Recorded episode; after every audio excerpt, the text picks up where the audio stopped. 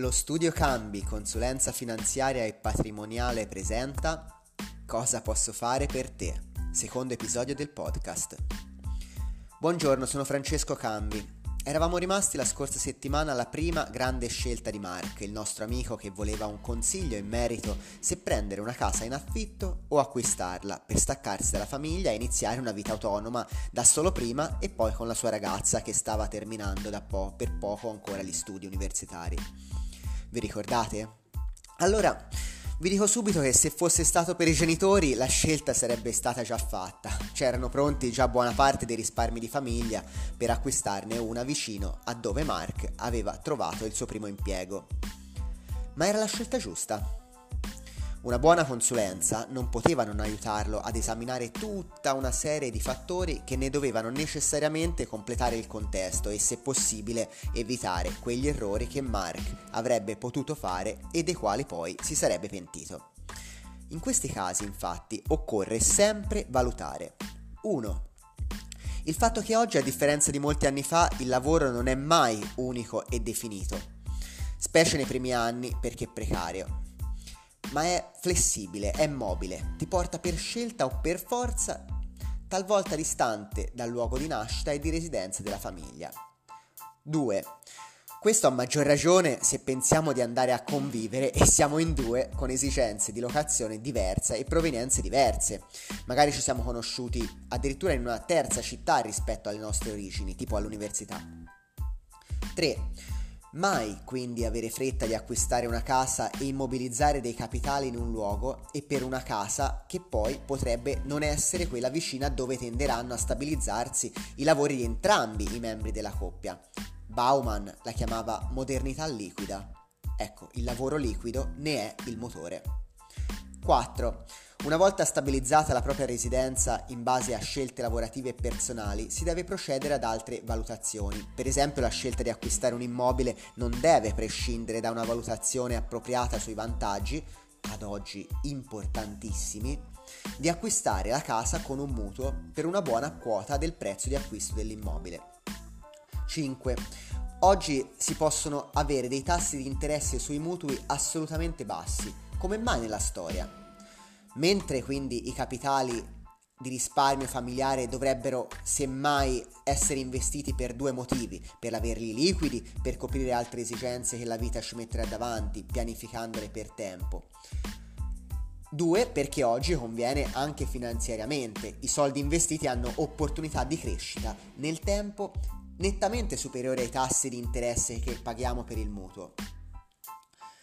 Sesto punto, comprare casa significa spesso anche ristrutturarla e arredarla e sono spese anche queste spesso importanti che si ammortizzano solo negli anni.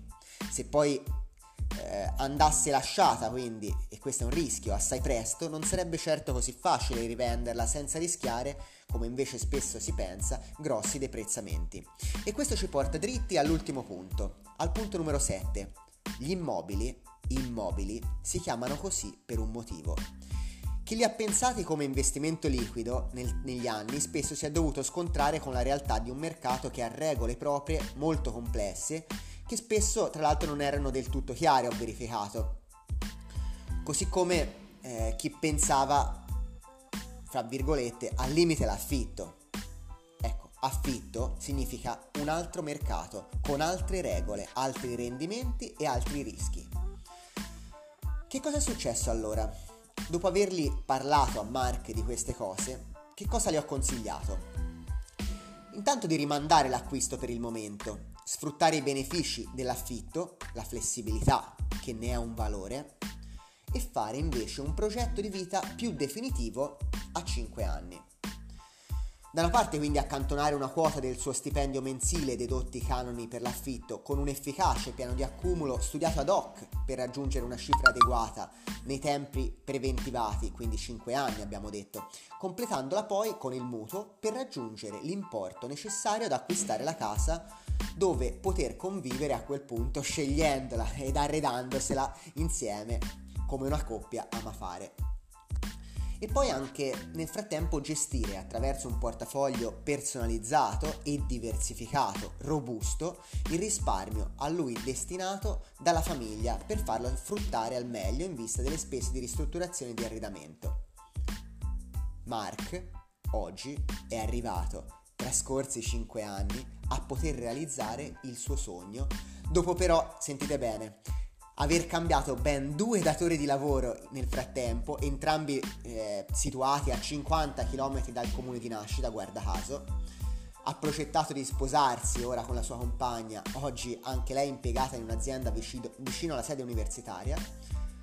Insieme hanno acquistato lo scorso anno una casa molto molto carina e stanno ristrutturandola con i risparmi che nel frattempo hanno beneficiato di, un grosso, di una grossa crescita apprezzabile del capitale iniziale anche la compagna e i genitori di Mark oggi sono nostri clienti e stanno apprezzando loro stessi i vantaggi di avere una persona accanto che è una guida per realizzare i loro obiettivi. La morale di oggi? La casa è un investimento come gli altri, forse più complesso di altri, che ha regole e mercati altrettanto complessi da analizzare. Scelte sbagliate hanno conseguenze gravi. Il mio lavoro è prima di tutto aiutare a non fare scelte sbagliate finanziariamente nella vita, ma fare quelle giuste. Non possiamo essere esperti di tutto, non ci sentiamo esperti negli investimenti, eh, chiamati appunto mobiliari, perché dovremmo esserlo in quelli immobiliari? Ci vuole una guida come in ogni ambito. Per oggi però siamo ai saluti, ma se lo ritieni utile puoi condividere questo podcast inviandolo a qualche amico. Ricordati che se vuoi puoi ricevere tutti gli episodi direttamente su WhatsApp inviandomi il tuo numero all'email fcambi-fideuram.it. Un caro saluto e al prossimo venerdì con Cosa posso fare per te?